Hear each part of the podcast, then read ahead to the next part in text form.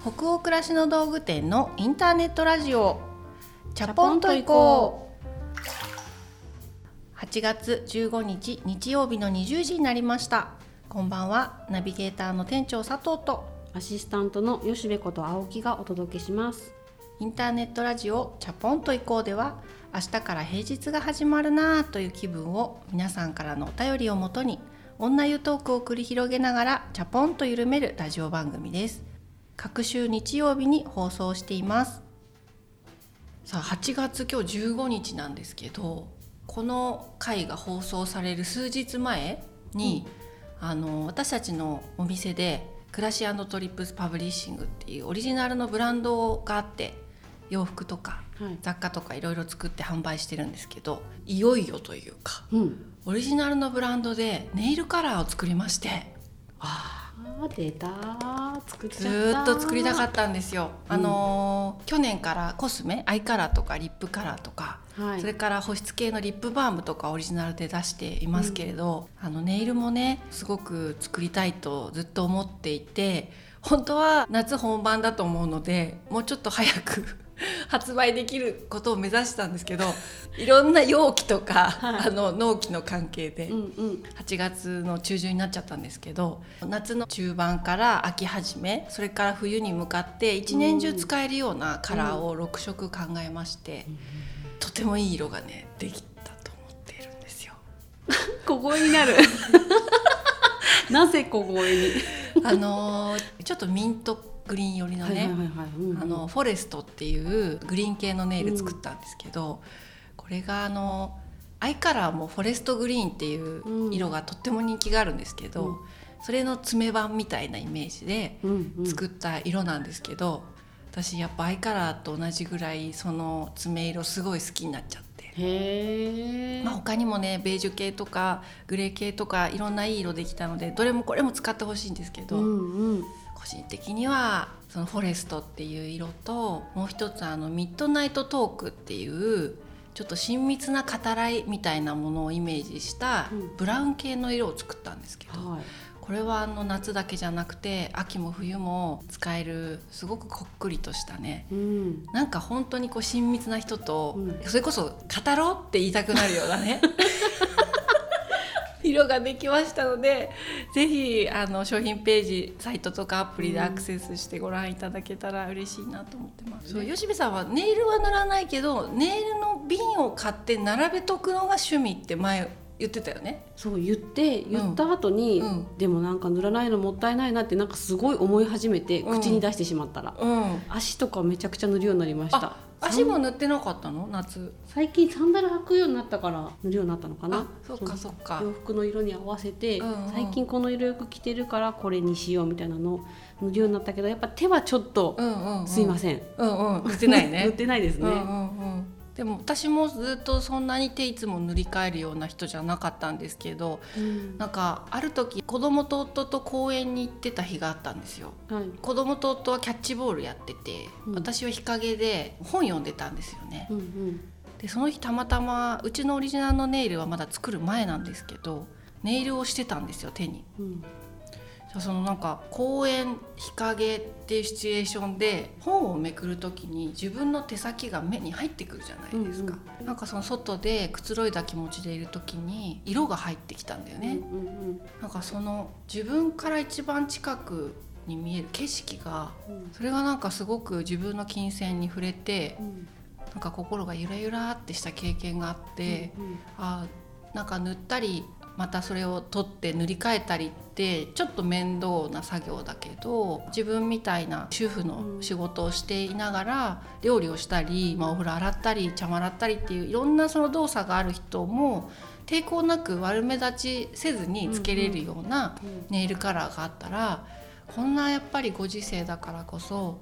ぱりその自分から一番近くに見える景色を見て、うん、なんか心が動くってすごく大事なことだなって思って、それでネイルをね作ろうって。なるほどね、うん、なんかそういう風なこと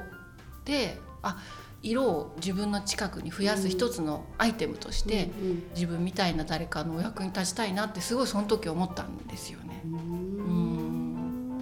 手はねた本当ごくたまにって感じなんですよね。でもやっぱりいいですよね。いいですよね。塗った一日はすごく気分がいいですね。ああわかります自分で自分をどう見たいかっていうことを色で演出するって面白いなって思ったので是非吉部さんとかちょっと前の私みたいに足は塗ってたけど手はっていう方たくさんいらっしゃると思うんですけど物は試しに是非買ってみて塗ってみてもらえると嬉しいななんて思います。はいじゃあ今日もチャポランの皆さんからたくさんお便りいただいてますのでご紹介するところから始めたいと思います。千葉県にお住まいのラジオネームまゆさんからのお便りです。あの頃の私たちというトークテーマすごく胸がキュッとなりました。映画青化けのテーブルを拝見した時も32歳の私にとってはいつの間にかこっち側に来たなという切なさを感じたのです。でもこういう切なさを感じられる自分もいいなと思っております。また佐藤店長の「振り返れば青春」という言葉もまさにそうだなと思いました。4月に育休から仕事復帰をし毎日必死でこれでいいのかなと葛藤することがたびたびありますが今の必死な毎日も青春の1ページなのかもと思うと心が軽くなりました。ずっとずっと応援しております。大好きです。あ嬉しいです。ありがとうございますそう前回のトークテーマが私たちの10代とか20代前半ぐらいの。あれは何でしょうね、うん、まあ、青春ですね。青春ですね特にやんちゃもしてなかったんですけどね。大したやんちゃはできてないんですけど、まあ、私たちなりのやんちゃをね、はい、ちょっとあのお披露目したんですけれどもああいう話で大丈夫だったのかなとかってね喋、うんうん、り終わったと思いましたけど実際放送してみたらすごく良かったっていう声たくさんいただいて、ね、なんかちょっと意外にもびっくりというか嬉しいというかだったね。うん、なんか同じようにあの時期を振り返ったっていうお便りがたくさん来てああなんかそういう時間って案外必要なのかなってこう思えたりもして。ね本当ですね、うん、ちょうどだからまゆさんも32歳で育休からお仕事復帰されてってことでお子さんもいらっしゃるのかなと思うんですけど、うんうん、いつの間にかほらこのこっち側に来たなっていう、この書き方がすごく興味深いなというか、確かに自分もなんか青春とかその若さとかってもうあっち側向こう岸にあるものとしてすごく捉えてるなって、はい、でも人生ってあっちとこっちとかそのこっち岸と向こう岸とかっていうことじゃない、うん、なんかいろいろ続いてたりとか、うんうん、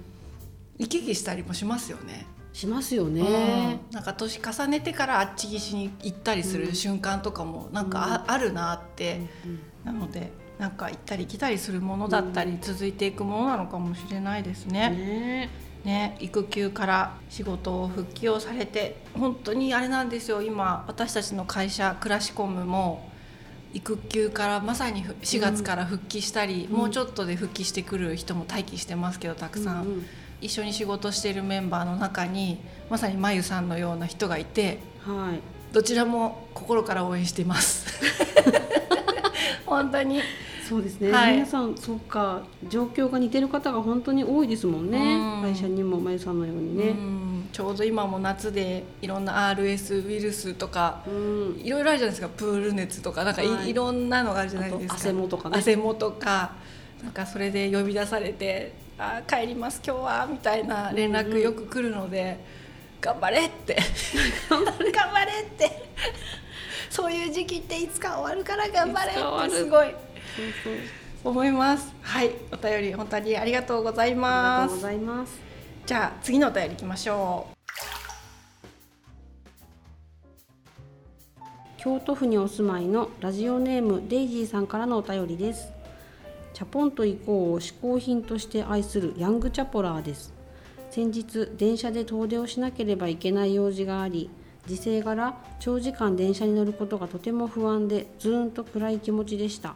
そこでチャポイコを何話もダウンロードしお二人の話を聞きながら電車に乗るとそれがもう豊かな時間すぎてチャポイコが不安な遠出のお守りになってくれたんです。内政の塊と尊敬するお二人のトークこれからもずっと楽しみにしています。さてお二人に質問です。日本もしくは身の回りにあってよかったなぁと思うもの食べ物やイベントなど何でもお二人がしみじみと愛してしまうものをお聞きしたいです。私はアメリカ留学から帰ってきておはぎがある日本って最高だなと思いました。可愛いね、ありがとうございます。京都府にお住まいのデイジさんおはぎ。おはぎ日本最高だな。確かにね。そっかなんだろう身の回りにないしは日本にあってよかったなと思うもの。しみじみしてしまうものですよね、うん、あでも季節四季、うん、あ季節季節の移ろい。そう。去年は特にありがたかったかも、うん、いろんなことが変わっていく感じがしない中でも目に映る景色は変わっていくなっていうのはじみじみ嬉しいなって思うポイントかもしれないですね。うんうん、ね。私はやっぱりあれかなまあ海外にもあると思うんですけど魚？鮮魚？寿司？魚鮮魚？寿司？寿司？ね。寿司ですねやっぱうん、寿司すっごい好きなんで、うん、はい、こう子供の誕生日とか、うん、自分一人で行くご褒美の時間とかには必ず寿司屋に行くので、うんうん、寿司ですね。私もお寿司がこの夏すごい好きで。本当、うん、吉見さんも？よく家で酢飯をこうこさえて、ネタを買ってきて。やってるの？そう家族でやるんですけど。うちもちょっと前までは子供が好物なので、うん、お誕生日とか、うん、と祝い事っぽい時に作ってたんですけど、うん、この間作ったら「おお祝いじゃないのにお寿司じゃん」みたいなので中学生が中学生ね最近お寿司多いじゃんとか言って喜んでて。で私もなんかお寿司最近美味しいなっていうのが特に思うのでよく食べちゃいますね。いいですね。何が好きなんですか？私私はね結構白身魚系とか、うんうん、マダイとか。あ一緒。一緒。そうやっぱり年齢的に脂っこいのがもうちょっと受け付けられない。ただねウニね。ああウニ。一緒すぎて恐ろしい もうねウニだけはやっぱりすごく美味しいところと、あれちょっと違うかなっていうところあるじゃないですか、うんうんね、美味しいところで食べた時のあのこう口に軍艦を入れた瞬間に、溶けるじゃんもう。ふわふわってウニが。わかる、うん、もうあのウニですね。私もなんか今日は何ご飯にしようかなって思った時にスーパーでちょっとなんかこうあ高いなって思うけど、うん、あの最高につぶつぶしたウニが並んでる時あるじゃないですか、うん、あります。あスーパーでウニ買っちゃう派？ウニ買っちゃうすごい。私なかなかそのまだ勇気は出せない。から外でしか食べたことない。でもあのみんなに振る舞う前にちょっとペロペロちょっとね食べちゃう。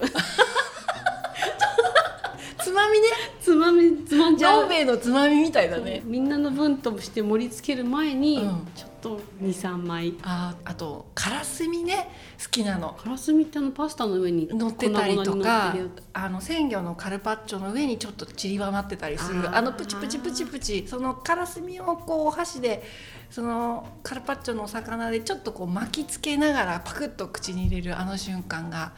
もう至福でございまして。はい、あのなんだろうねこの突然寿司に対してる喋り方。私おかしいよねちょっとね。美味しいよね。美味しい。もう幸せな話してるだけで幸せ。もう口の中がよよだれが。すごい今ジュージーしちゃって。いやでも本当見てみて。あの、うん、今日は買わなきゃいけないウニだっていう時ありますからスーパーで。そうですよね、うん、ちょっとそれやってみます。ぜひあのチャプラーの皆さんもスーパーへ GO ですね、はい、はい、デイジーさんありがとうございました。ありがとうございますえー、今日もその他にもたくさんのお便り本当にありがとうございます。お便りはすべてチャッポエコスタッフ全員で楽しく読ませてもらっております。では、えー、今日のテーマに行きましょう。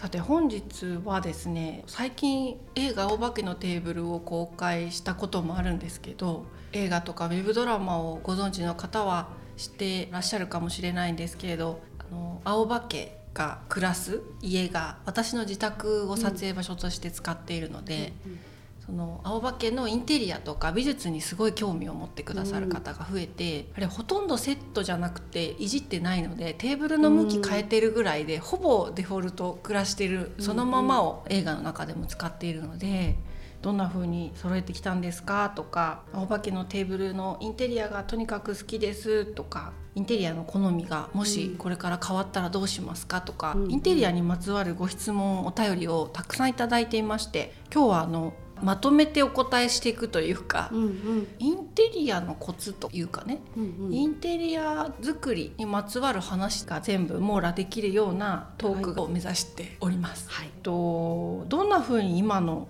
家のインテリアを整えたっていうご質問をよくもらうんですけど、うん、はいそれぞれどんな風に整えてきたかね、うん、でも最初って何もなかったですよね。インテリア考えるぞってなったのって一人暮らし以降？そうだね。家を出てからでもそこが本当に自分たちのだからある意味で城っていうか実家以外で、自分たちの好みで完全コントロールできる家に住んだってやっぱ一人暮らしの経験がお互い初だもんね。そこから数年間一人暮らしして結婚して今、うん、だから家遍歴ってやっぱり結構ありますよね。ね。うん、吉部さん家は今一軒家じゃない？はい。で作りが和モダンというか、うん、その家自体の雰囲気が。そ、ねはい、それに住むってなった時にさもともと使ってた家具とかもかなり持ってってるしいまだに使ってるものも結構あるようにお見受けしているし。そうですね、うん、どうやって考えていったの？今の家に引っ越す時に何か新しく買うものっていうのが特に思いつかなかったので、うん、一旦住み始めてから考えようとはしてましたね、うん、あでもテレビを置く台だけが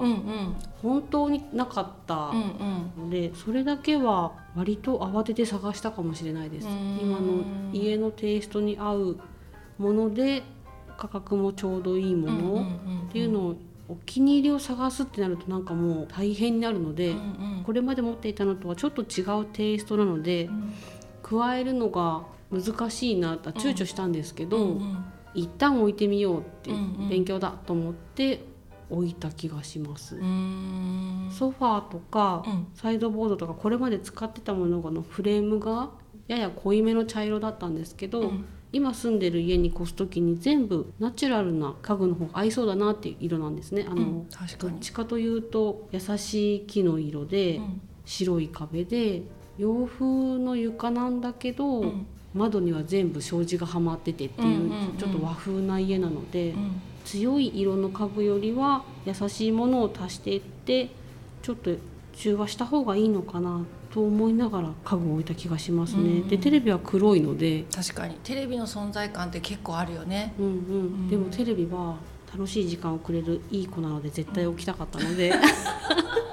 吉部さんちもちろんだけど私も行ったことあるけど全体的に優しめの木の色で統一されてるか。でもソファーはうちと同じスタンダードトレードのチャコールグレーだから、はい、そこはやっぱりちょっと引き締め効果だよね。ですね、うん、で木のフレームも足も割と濃いめの塗装にしてあるので、存在感が強いんですよね、うん、確かに。うちもでもそうかも。そういう濃いグレーっていうか黒に近い色の家具、ソファーだけドンって置いてるのは、うちもあの吉部さん家と近くて割と木の要素がもともとの家の造作の中で多いので、うんうんなんか一個空間を引き締めるためにああいう色のソファーを置いてる気がしますね。そうなんですね、なんかベージュとか優しいソファーにするっていう選択肢は自分の感覚だとなくって、うんうんうん、やっぱりチャコールグレーとか黒に近い色でソファーはドーンって空間を引き締めようって確かに最初思ったような記憶あるな。そこは吉部さんちと、まあ、ブランドも同じソファー使ってるけど、うんうんうん似た感覚かもなって今ふと思ったり。我が家は床も木の要素で、天然木の色で窓枠だったりとかあとシステムキッチンも結構その扉とかが木の要素がすごく多くて、私としてはいつかこう家を買うとか建てるっていうことがあったら、できるだけ白い要素が多い家にしたいんですね。うん、あ私もそうです、うん、なんかこう木のぬくもりいっぱいっていうよりは、うん、できるだけシンプルに空間は作ってそこに自分で木とか色とか黒を足していけるような、うん、真っ白なキャンパスみたいな家が理想なんだけど。今はそこにはたどり着けてないから、これ以上その木の家具を増やすまいっていう、うん、もうすでに結構持ってたので、うんうん、それをまず新しい家に入れられるかっていうことと新しく買い足す食器棚とかそういう面積を大きく取るものに関してはもう白にして、うん、その壁の続きみたいな感じであの白い家具を増やそうって思ってそれであの青化けのテーブルでもトレードマークみたいになってますけどダイニングテーブルの横に、うん、IKEA の白の棚をバーって並べようって思いついて。でもダイニングテーブルの天板も白でその横にある棚も白だと今度白白になっちゃうのでダイニングチェアとか、うん、上から吊り下げるランプを黒にして空間を引き締めようとかそういうふうに考えたりしてるので。案外統一してないかもしれないですね、我が家は。白があったり木があったり黒い家具もあるしちょっとアイアンというか金属製の台みたいなのに植物を置いていたりとか,、うん、そうミックススタイルが好きかもしれないです、昔から。うんそうね。ミックススタイル。うちもなぜかミックススタイルになってるって思ってたけど、うん、そうしたいのかもしれないなって状況を見て意思を把握するじゃないけど、新しい家に越すたびにこうインテリアとかをちょっと統一してもいいのかなってふと思うんですけどいろいろ買い替えてみたりとか、でもなんかあそこに置けるしとか今使ってるものをあの家のここに置いたらそれはそれで雰囲気がいいかもしれないとかってイメージできちゃうと、手放せなくなっちゃう。っていうのもなんかねありますよね。ありますあります。あの時買ったやつだしとか。わかります。家具ってすごく面白いものだなって思うんですけどそれがこう高かったか安かったかとかと全く関係なく、暮らして来た人の全てをずっとそばで見てたみたいな感じのものに感じるんですよ私家具って。ずっと使ってきた椅子とかって、もう数えきれない回数お尻を受け止めてくれたわけだし。なんかそのテーブルを囲んでいろんな話が行われたかもしれないしとか思うともちろん捨てちゃいけないとか買い替えちゃいけないと私全然思ってないのでいずれいいものあったら潔く買い替えるとは思うんですけどただなんかやっぱ愛着ってあるよね。愛着あるね。そのさっきまさに吉部さんが言ってたみたいに新しい家でこういう置き方してあげればまた輝くかなとかを思いつける瞬間の方が新しい家具が来る日より嬉しかったりすることもあったりしない、うん、あここに居場所があったみたいな。まだ一緒に入れるじゃんそうそうそう。用途を変えたり置く場所を変えたりしながら輝かせ続けられるっていうことにすごくインテリアにおいては自分はやりがいを感じるので、うん、まあインテリアの好みがガラッと変わることがあったりり住む家がガラッと変わったりしたら今言ってることとまた違うことを言ってるかもしれないけど、うんうん、でも北欧に最初にスウェーデンに行って友人のアパートメント招待された時もそれに結局感動したんだしなっていうかその IKEA とかねすごく使ってるんだよみんな友達のお家とか遊び行かしてもらったら。だけどその中におばあちゃんから譲り受けたっていうロッキングチェアがあって。、でそのロッキングチェアの上に飲みの市で見つけてきたっていう刺繍のクッションカバーが置いてあったりとか、でこれはねめちゃくちゃ奮発して買ったのよみたいなチェスト、それはもうアンティークの北欧の家具だったりするんだけど何て言うんだろうね自分なりの好みのスタイルにいろんな年代のものとかいろんな場所で買ったようなものがミックスされていて、編集された結果を見るっていうのが、すっごくいいなってその時思って、なので私も中古の家具とか名もないような日本の昔の家具とかにちょっと北欧の家具もあったりとかっていうそういう自分なりに編集するインテリアにしたいなとかっていうのはすごくあるのでここから引っ越したりすることあってもそその辺はな変わらないような、うんうん、空間に合わせてちょっとずつ調整はしていくんだろうなと私も思うんですけど。なんか調和が取れてるのは好きなので、うん、でもその調和って自分にしかない調和というか、自分的に見て OK と思えればいいと思ってるので、うん、好みが変わるっていうのとは違うその暮らしが変わったから何か変化していくものっていうものをその時々でやっていけたらなとは思いますね、うん、家に対しては。そうだね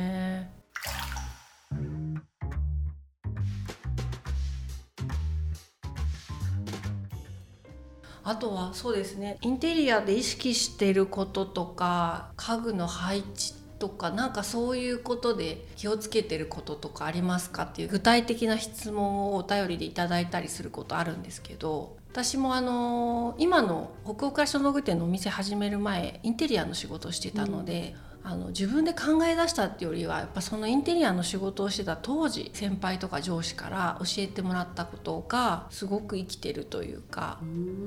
あそこでなるほどって思ったいろんなセオリーが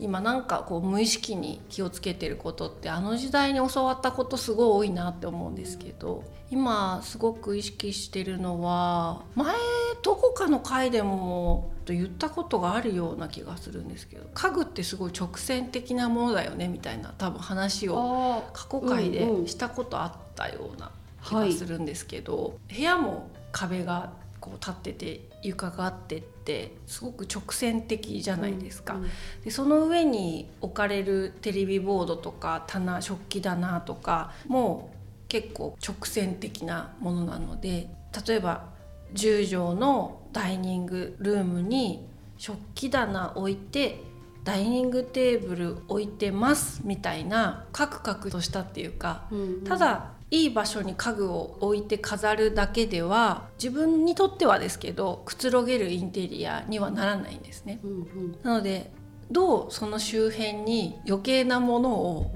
散りばめるかっていうことで部屋の中で家具の存在がそびえ立って見えないような工夫を結構してるなと思っていて、例えばさっき言ったダイニングの白い IKEA の棚がバーってありますけどあれもダイニングの壁にただ3つ並べてドンって置いてるだけでは白い棚がそびえ立ってるように見えちゃうんですよ引きで見た時に、うんうん、圧迫感があるんですすごく。なのでその IKEA の棚の壁に向かって右上からドライフラワーをこうつらし吊るしていたりとか左の横にはデンマークの古いスツールを置いてその上にポンってカゴを置いたりしてその四角い棚がありますっていう見え方をごまかすみたいなことをすごい意識してるんですよね。それは多分家中やってて、テレビボードの隣に雑誌が入ってるカゴを置いて、そのちょっと後ろにずらして高さのある観葉植物を置いたりとか、テレビボードがその壁にありますその上にテレビがありますっていう感じじゃなくて、うん、周辺にちょこちょこ植物とか小家具とかカゴとかを置いて、うん、そこが一つの景色として成立するようにぐるって180度ないしは360度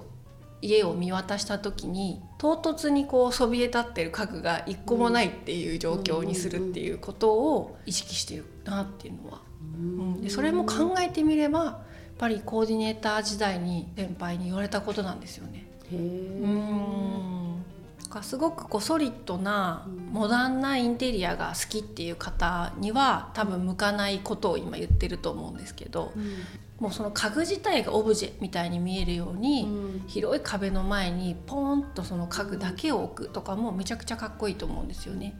うん、私はどっちかっていうと自分の好みがもうちょっとこちょこちょごちゃごちゃしてる方が好きなので。家具がこう家具として見えるっていうよりはその周辺のものと一緒に相まって景色として見えるような,、なんか使い方を今はしてるのかなって思うので。インテリアって感覚的なことだし、セオリーってあるんだけどやっぱり好きを追いかけるのが一番いいと思うんですよ。うんうん、本読んでいろいろ勉強するとかっていうよりはやっぱ自分が何に違和感を感じて何にこう好き心地よいって感じるのか,、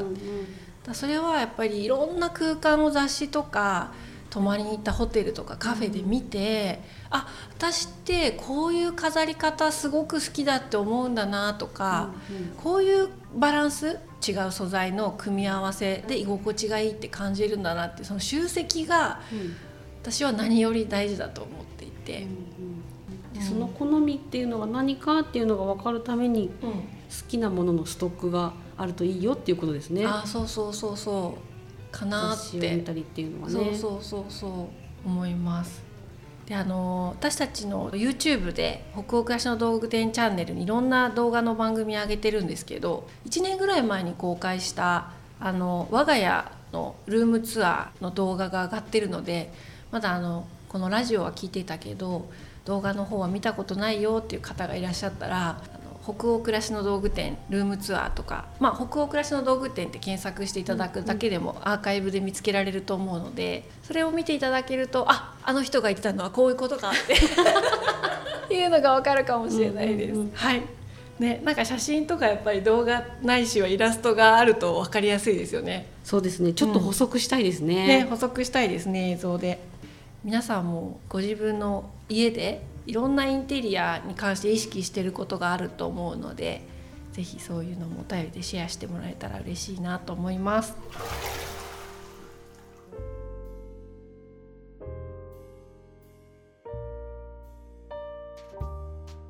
今日のインターネットラジオチャポンと以降はここまでです、えー、今日の湯加減皆さんいかがでしたでしょうか？吉部さん今夜はインテリア。インテリアはい。とかね家づくりについて喋りましたけどお湯の温度何度でしたでしょうか？今日の温度は39度。39度。いいお湯。いいお湯？なんかねまだこういうのもあったけどでもどうやって話したらいいんだろうっていうのがうまくできなかった不完全燃焼だったかもしれない今日。これを言葉で何て言ったらいいのっていうもどかしさと戦ってました。私もでもいろいろ喋ってたけど同じ気持ちです。なんか言葉でインテリア説明するのめっちゃ難しい。めっちゃ難しい。また別の機会に、うんうん。うん、インテリア奥深いです。はい。皆さんの気分が今日も少しでも緩まると嬉しいです番組は北欧暮らしの道具店のサイト上やアプリに加えて YouTube や Apple Podcast、Spotify、Google Podcast、Amazon Music など合計7カ所で配信をしております。ぜひご自分のライフスタイルにフィットしたプラットフォームでお楽しみください。引き続きお便りも募集中です。感想ご意見ご質問などサイトやアプリでチャポエコ最新記事を検索していただきページ後半にあるバナーよりお送りください。Spotify などの場合は説明欄のリンクからお便りフォームに飛ぶことができます。全国のチャポロアの皆さんお便りお待ちしてます。次回のチャポエコは8月29日日曜日の夜20時を予定しております。それでは明日からもチャポンと緩やかにそして熱くいきましょう。ナビゲーターの店長佐藤とアシスタントの吉部こと青木がお届けしました。それではおやすみなさい。おやすみなさい